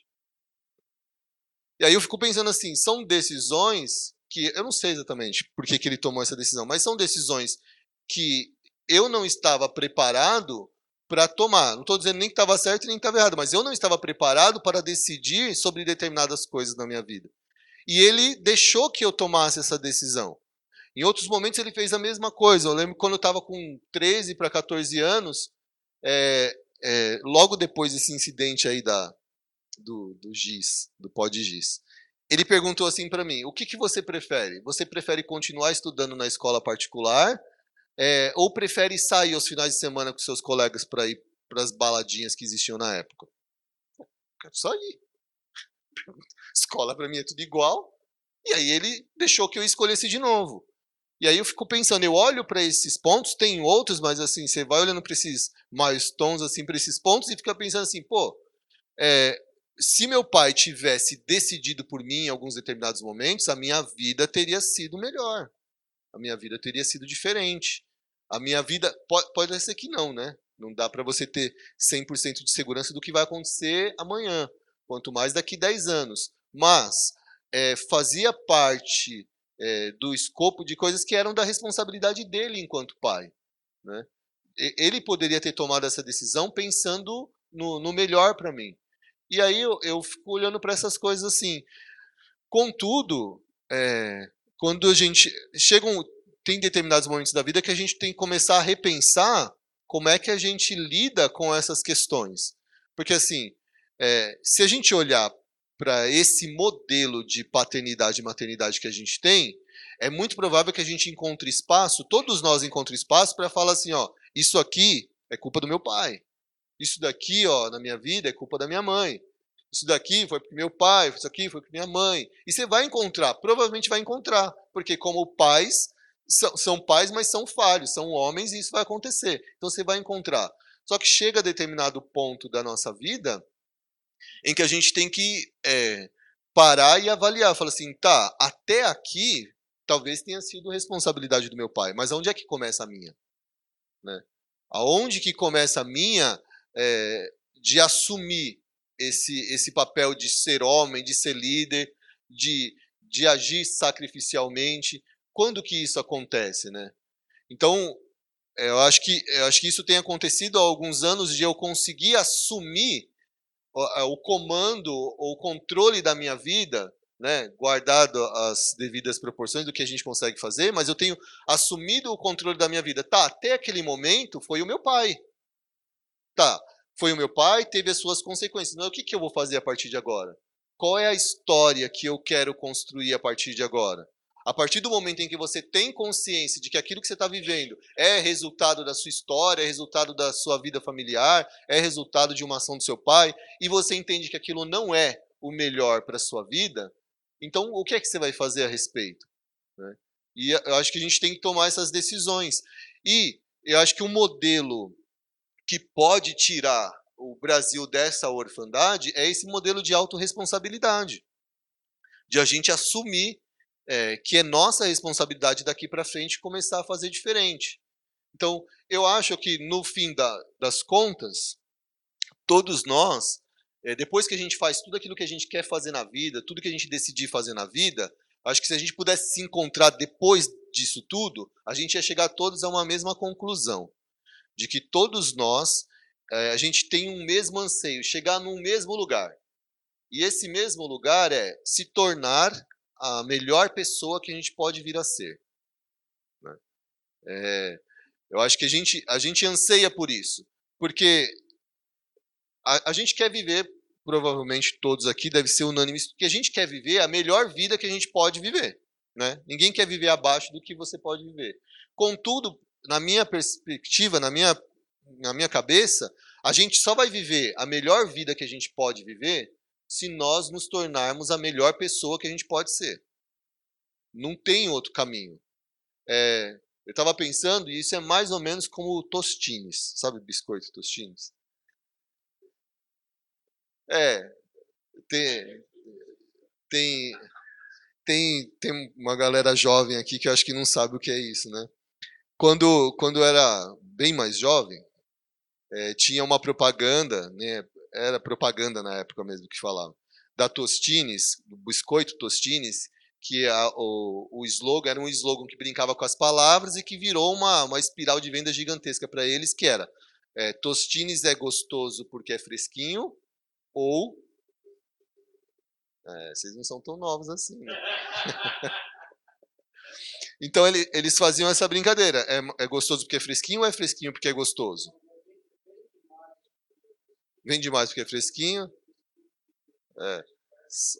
É. é. Ele pegou a campanha toda, né? Na, de veiculação, aí memorizou. Você leu? Então eu acho que é mais ou menos isso. Eu acho que uma coisa não pode ser dissociada da outra. Se nós queremos viver a melhor vida que nós podemos viver, a gente tem que se tornar a melhor pessoa que nós podemos ser. É, e parece é, mais uma brincadeira, mas eu acho que não há possibilidade de a gente chegar à melhor vida, e eu acho que a melhor vida, por mais que passe pelo ter, né? Porque não é isso, se tornar a melhor pessoa nem é se tornar uma pessoa extremamente bondosa, não é ser uma Madre Teresa do Calcutá, não é nesse sentido que eu estou falando, e nem é também o, o máximo do que a gente pode alcançar, ter. Porque, na verdade, tudo aquilo que a gente almeja ter, quase sempre é porque a gente quer ser alguma coisa, né? Nessa, nessa perspectiva de alcançar o topo de onde a gente pode chegar, né? Um exemplo simples que pode traduzir um pouco disso. Eu quero ou eu vou buscar o carro, não um carro, o carro, porque eu acredito que o carro pode fazer com que ele, o outro, enxergue em mim alguma coisa que, que eu quero que, que veja. Né? Então, acho que eh, não é nessa, nesse sentido, é no sentido mesmo de a gente se tornar o humano que a gente pode ser. É, atingir o máximo potencial que, que é possível para cada um de nós. Quando a gente se torna, quando a gente chega nesse lugar que a gente se torna essa pessoa, eu entendo que a gente passa a ser o homem ou a mulher que tem condições de exercer essa paternidade que ele está dizendo. A, a, de, de, ser homem no sentido mai, maior da palavra, ou mais intenso, de poder oferecer para os nossos filhos aquilo que de fato eles precisam para se desenvolver e que, e chegando na idade adulta, eles serem adultos melhores do que nós somos, ou melhores do que nós fomos. Então, acho que é um, é um, acho que eu iria por esse caminho para pensar um pouco sobre a orfandade, né? De, de, de a gente reconhecer que praticamente todos nós vivemos isso, né? Poucos eu acho que escapam desse, dessa, dessa, dessa situação. E uma vez que a gente perceber isso, a gente ter culhão para bancar esse negócio. Porque acho que é exatamente nessa por esse caminho mesmo que eu vou da fala que você tem com seu filho de 13 anos, de falar para ele das responsabilidades dele e, e de que ele não está no, nos holofotes. Acho que a gente precisa é, assumir para a gente mesmo que a gente vai bancar essa vida. Que a gente vai bancar uma vida que não, não nos coloca dentro da média social. Que existe uma outra vida. Né? Quando a gente olha num, numa possível pirâmide né, da orfandade, ou relacionada à orfandade, na base da pirâmide a gente pode colocar aqueles 47 mil lá. E aí, qualquer avanço que eles tenham na vida é um baita ganho, porque eles saem do zero, eles não têm nada. Os, que, a, a, os 3% lá que estão no topo da pirâmide, para eles também está tudo bem, porque eles já têm tudo e tudo que vier não, não altera nada. Mas a maior parte dessa pirâmide é uma média, né? é uma massa, é uma massa que se convenceu, é uma massa que vive na Matrix. Sabe? Recuperando mesmo o conceito, a ideia lá da Matrix do filme, de que Matrix é um mundo que está lá fora, de certa forma está aqui porque nós estamos completamente contaminados por ele, mas é um mundo que está lá fora e que busca nos convencer o tempo todo, nos fazer acreditar que aquilo que está lá fora é a verdade, é a única verdade e que não tem nada que a gente possa fazer a respeito. Então a gente se conforma com aquilo. Quando na verdade é, vir a ser, se tornar a melhor pessoa que a gente pode vir a ser, é justamente sair dessa matrix e acreditar que a gente pode sim quebrar com o ciclo é, do que a gente viveu, com os nossos pais, com a nossa história, e estabelecer um outro patamar, né? estabelecer um outro modelo que a gente busque alcançar que é ser, de fato, um homem melhor. Né? Óbvio que homem melhor diz muita coisa, né? Não, não, diz muita coisa. A gente tem que pensar um pouco sobre a qualidade desse homem. Mas assim, a gente precisa passar por é, trabalhar as dimensões é, espiritual, emocional dos nossos filhos. Estava falando dos hormônios. Às vezes a gente negligencia uma série de coisas, talvez até por falta de conhecimento, que poderia fazer a diferença para sempre na história dos nossos filhos. Né? Se eu falar alguma besteira da ciência, depois você me corrige, mas sim. Tal. É, quando o bebê nasce, se o homem, o homem, a pessoa mesmo, o homem, a partir do primeiro dia de vida até pelo menos os três anos de vida dele, se o homem é, pegar o seu filho nos braços todos os dias, se ele tocar o seu filho, se ele fizer carinho, se ele tiver presente é, com o seu filho, é, ele, ele acaba desenvolvendo, né, o corpo acaba liberando é, mais ocitocina, que é um, um hormônio que a mulher libera pela amamentação e que comunica para o bebê a, a conexão, né? Ele, ele, o bebê se percebe é, amado, aceito a partir desse hormônio. O homem não tem, não faz amamentação. Contudo, ele quando ele, quando ele tem esse gesto, quando ele faz isso, ele acaba é, desenvolvendo em si mesmo a paternidade, o senso de paternidade é, o, o, e a proximidade, ao mesmo tempo em que ele comunica isso para o bebê. Há, há estudos que falam que para esses casos, quando o bebê cresce e se torna um adolescente, um adulto, ele vai ter muito mais confiança. É, estudos falam que eles vão ter tendência a ter mais sucesso profissional, é, melhor sucesso educacional, maior nível de escolaridade, porque o pai teve o, o cuidado e esteve presente nos primeiros anos. Então, acho que tem muita coisa para a gente pensar, mas acho que passa por isso, pela é, passa pelo conhecimento de pensar essa qualidade de homem, mas acho que antes disso passa pela decisão de a gente assumir quem é, nós queremos ser. Né? De olhar para a nossa história, marcar ali, falar até aqui foi os meus pais, agora daqui para frente sou eu. Né? Então eu, eu acho que eu pensaria nessas coisas para conversar sobre orfandade. É isso.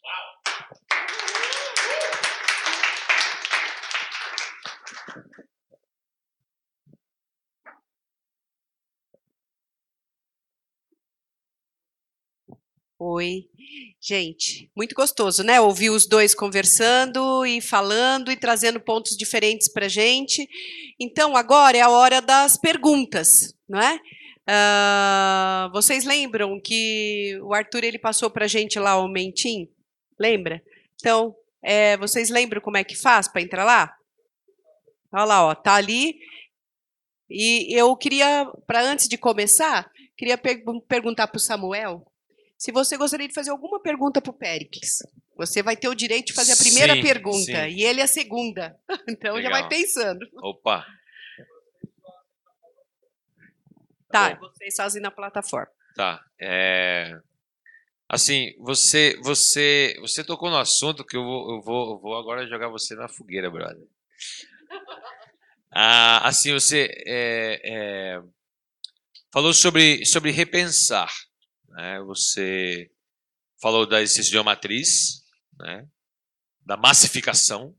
Né? Nós vivemos um padrão aqui e tal. É, e, e aí você falou assim, a, a, a gente precisaria repensar, né? E, e- e questionar, talvez. É, co- co- de que forma, ah, sei lá, eu vou me casar, ou tô, tô, ah, encontrei uma patroa aí, tô querendo juntar os trapinhos com ela tal, né? Botar a aliança nela, dar meu sobrenome para ela e tal. Ah, ah, como é que como é que eu agora como como como futuro marido e tal o homem na sociedade eu vou eu vou poder é, ter um lar se eu quiser ter um lar é, que vá questionar é, essa matriz como, como como você sugeriria que eu começasse esse exercício no, no meu lar assim que eu vou estar instituindo Eu acho que pela por uma por uma referência. É, eu acho que eu comecei a fazer uma mudança a partir mesmo. é, acho que não é nenhuma referência de uma figura do homem. É assim, é de, é de- de talvez de repensar os nossos limites. Acho que é muito confortável que a gente saia da vida de solteiro para a vida de casado e permaneça sendo quem nós éramos. É muito confortável, porque não exige nada.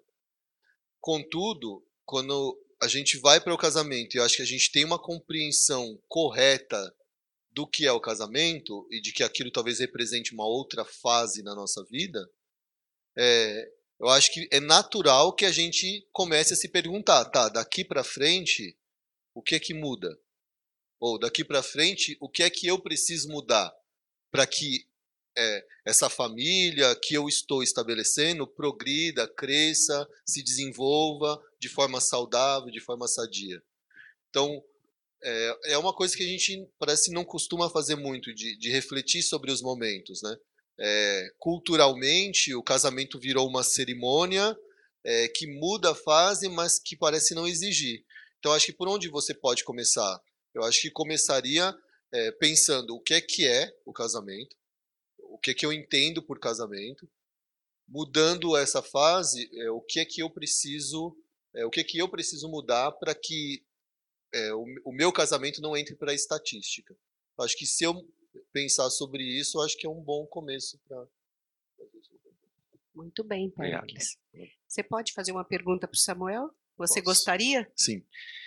É, você falou sobre o seu pai, é, que não era talvez a, a referência de homem que hoje você enxerga como um, um- talvez um homem modelo, é, alguma, alguma coisa por aí. Eu, eu queria entender, é assim, quando foi ou o que foi que aconteceu que, que virou a chave para você no sentido, qual foi o insight, sei lá, que você teve que virou e você falou assim, não, é, eu serei o líder sacrificial para os meus filhos. Quando é que quando é que muda isso? Quando é que o filho Samuel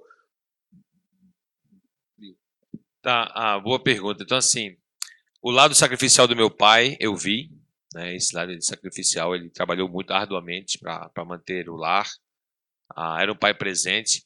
A, a questão da verbalização é que não existia, né? Meu pai, né? Eu daqui, de lá, e a gente se entendia, né? Ah, eu trouxe isso pro lar. Então, eu, eu saí das cavernas quando, quando eu me casei, coloquei meu, como é que chama? Meu, ta, ta, meu taco, meu, meu, meu negócio das cavernas lá de bater, coloquei assim lá da sala e minha esposa me obrigou a falar, né? E aí eu fazia. Aí eu. O sal, por favor. Não, óbvio que é o sal. Não, fala, amor. Ok.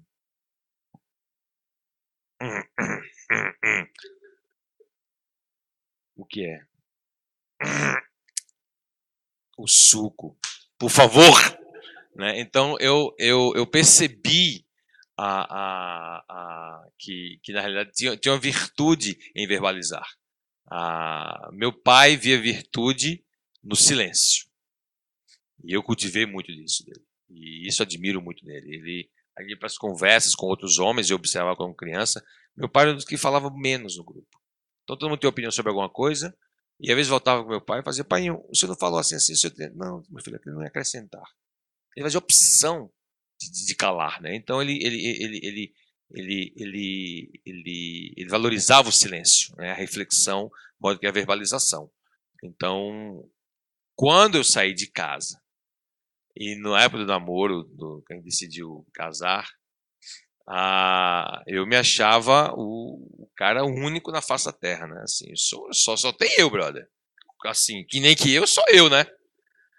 Ah, e aí, minha esposa disse, ó, vamos ler esse livro aqui de, de, de, de relacionamentos, né? Esse negócio mais bicho, brother. Negócio de ler livro de relacionamento, né? Abrir seu coração, falar do seu sentimento. Mas você tá se sentindo, né? Que negócio é esse, velho? Tá doido, brother.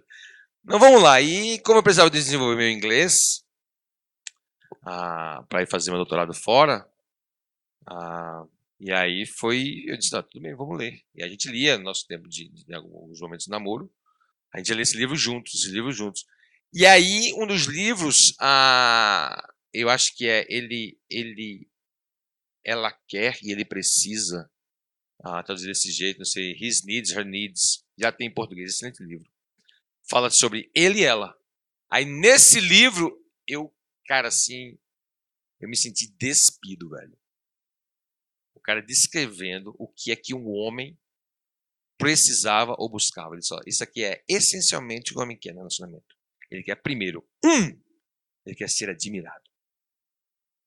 Ele quer se sentir o herói. E aí saiu. O toque é importante para ele. Aí eu, quem falou isso pra ele? Eu pensei que era o único. O cara tá me descrevendo aqui, velho. Aí isso me cativou muito. Disse, uau! Há uma ciência por trás disso, velho. E aí ela, ela precisa de proteção. Ela quer ser protegida.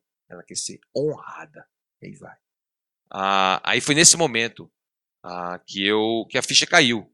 Eu disse, cara, eu preciso de fato começar a, a, a ter uma referência e, e verbalizar e, e, decidir ter uma vida mais sacrificial ah, em prol de uma causa maior. Né? A partir daí, os livros me ajudaram bastante. Muito bem. Tem inúmeras perguntas ali que apareceram para vocês e, infelizmente, não vai dar para a gente responder todas, pessoal, porque são muitas. Uau! Então, nós vamos precisar escolher algumas, tá bem? Então, eu vou escolher uma para o Pericles. Para que serve uma família mentora, Pericles?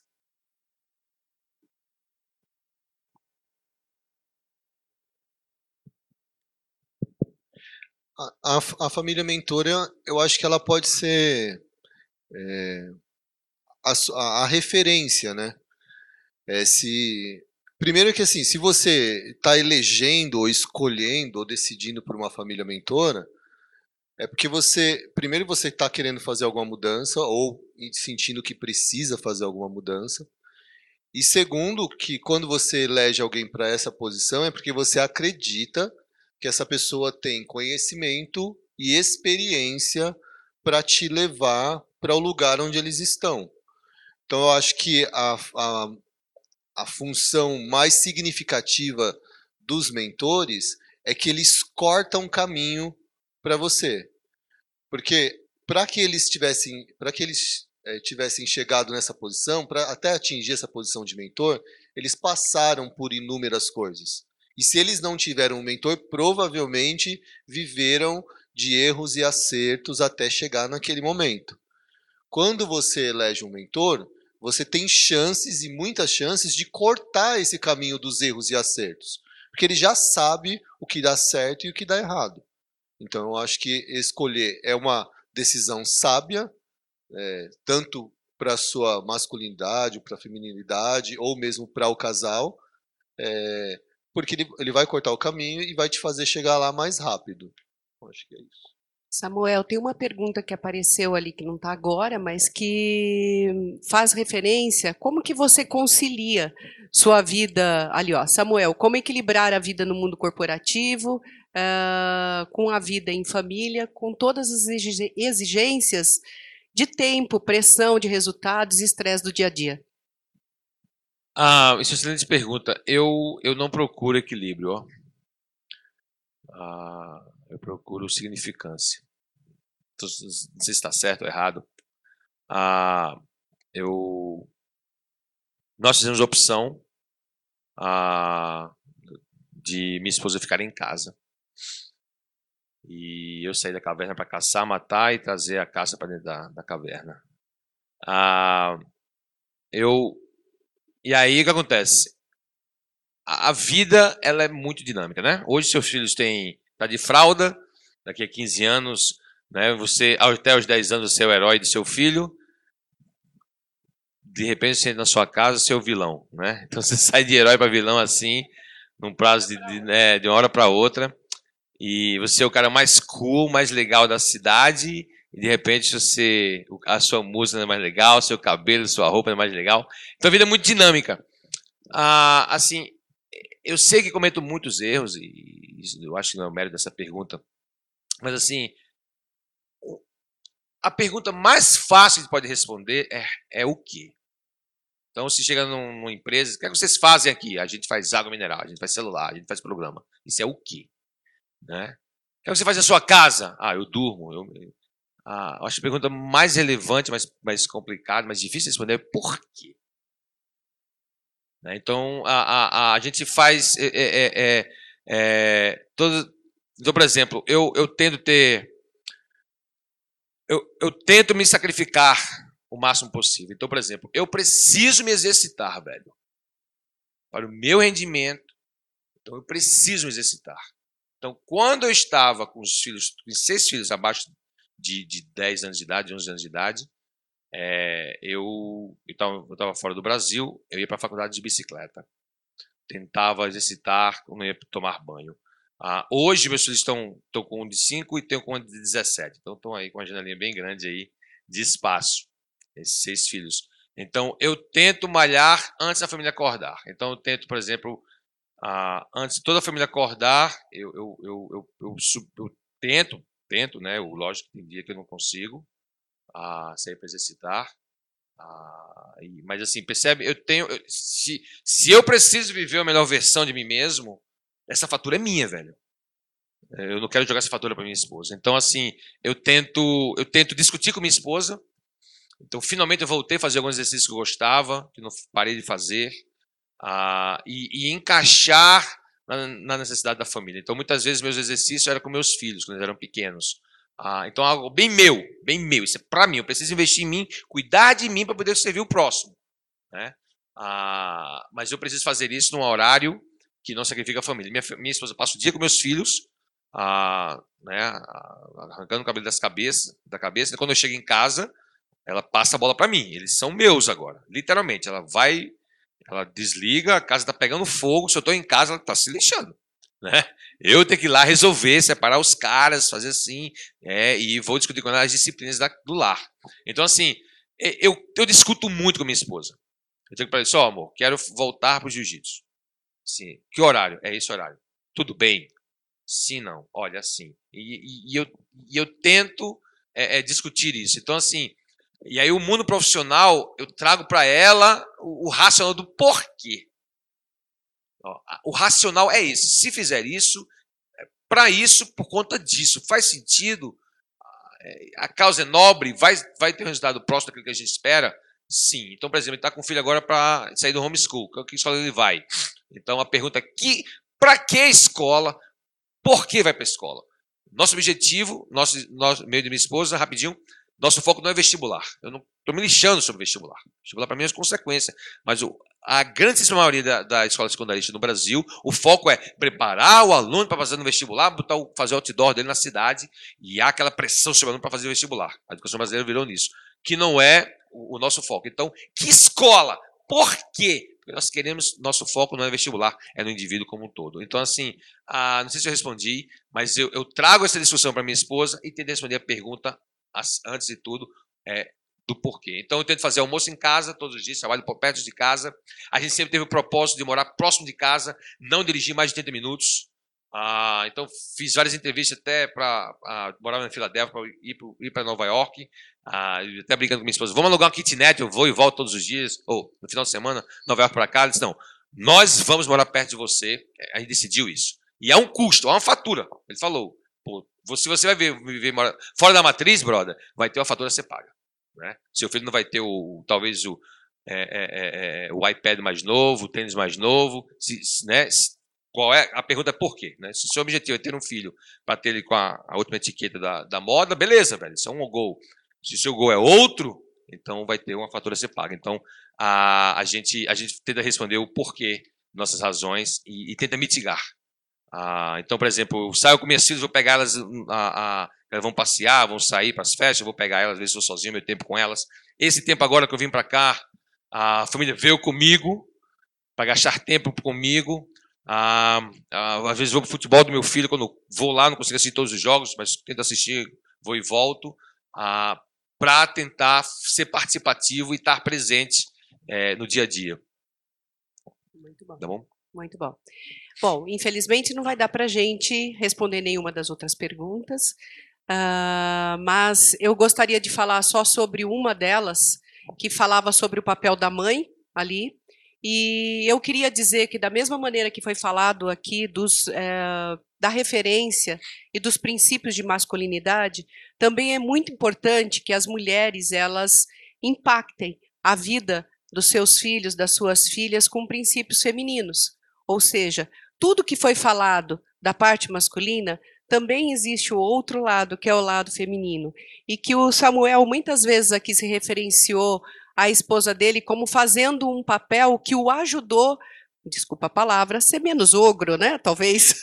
Né? Menos primata. Mesmo menos primata. Ou seja, a, o princípio feminino, ele tem esse toque esse toque de sensibilidade, esse toque de acolhimento, esse no, toque de nutrir os sentimentos. Então, existe algo no feminino que é muito importante, inclusive para a relação em casal.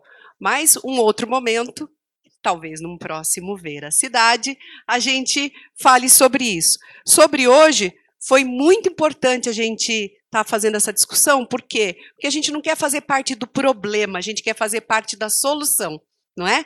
Então, nós aqui, é, enquanto Veracidade, queremos nos propor a discutir com você coisas que nós possamos fazer para resolver essas situações. Já sabemos que nossos pais não são grandes vilões, não é? mas que todos nós temos algo que pode, pode ser feito para mudar a partir de já. Se é que eu me considero alguém que tem uma criança ferida dentro de mim, eu posso e tenho a condição de mudar hoje essa realidade.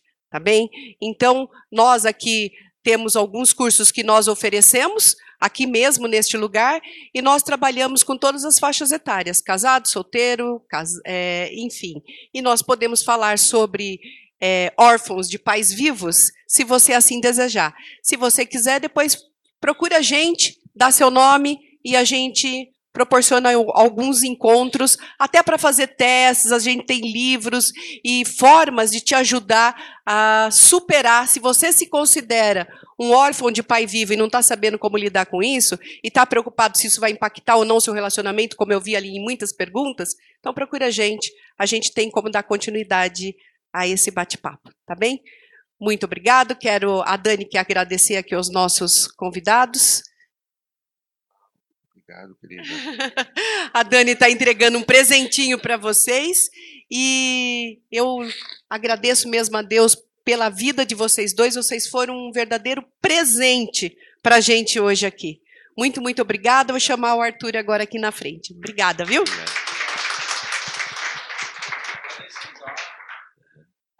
Vocês três podem sentar. Muito, muito obrigado.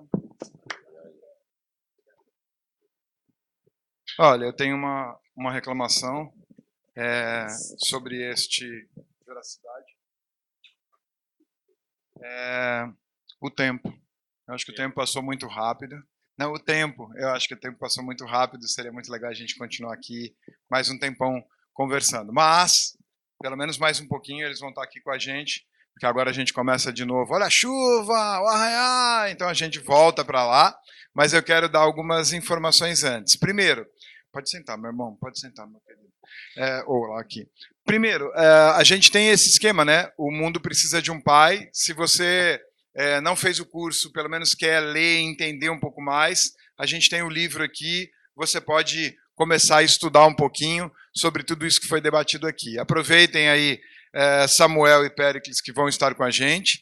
Não esqueçam, a Regina disse, vou centralizar no Rubens, podem procurar o Rubens se você tiver interesse em fazer ou em estar com a gente para quatro, cinco encontros específicos sobre esse tema dá o nome lá e vamos começar a partir de agosto aí esse bate-papo. É, hoje a gente fez diferente, né? O Arraiá, para quem esteve aqui antes do, de, de, começar a veracidade e agora. Você vê que é um self-service, é um, um preço sugerido, e então, assim, você come o que você quiser, bebe o que você quiser, e depois você passa na caixa ou no, no na maquininha de cartão e ou aceita o sugerido, ou oferta para quem não pagou, ou ajuda a nos pagar a conta. Isso está bem à vontade para a gente enquanto família. Né? Enquanto família a gente tem que pagar uma conta, está aí a conta. Para terminar, é... eu quero, a Dani me pediu uma coisa, quer fazer uma selfie, a Dani quer fazer uma selfie, então coordene a selfie, a partir daí o padrinho vem e a gente vai continuar ou como é que você quer que faz? Daqui, então vem aqui, ó. Vem vocês dois aqui, ó. Fica aí. Aqui, ó. Aqui, ó. É só você ficar aí.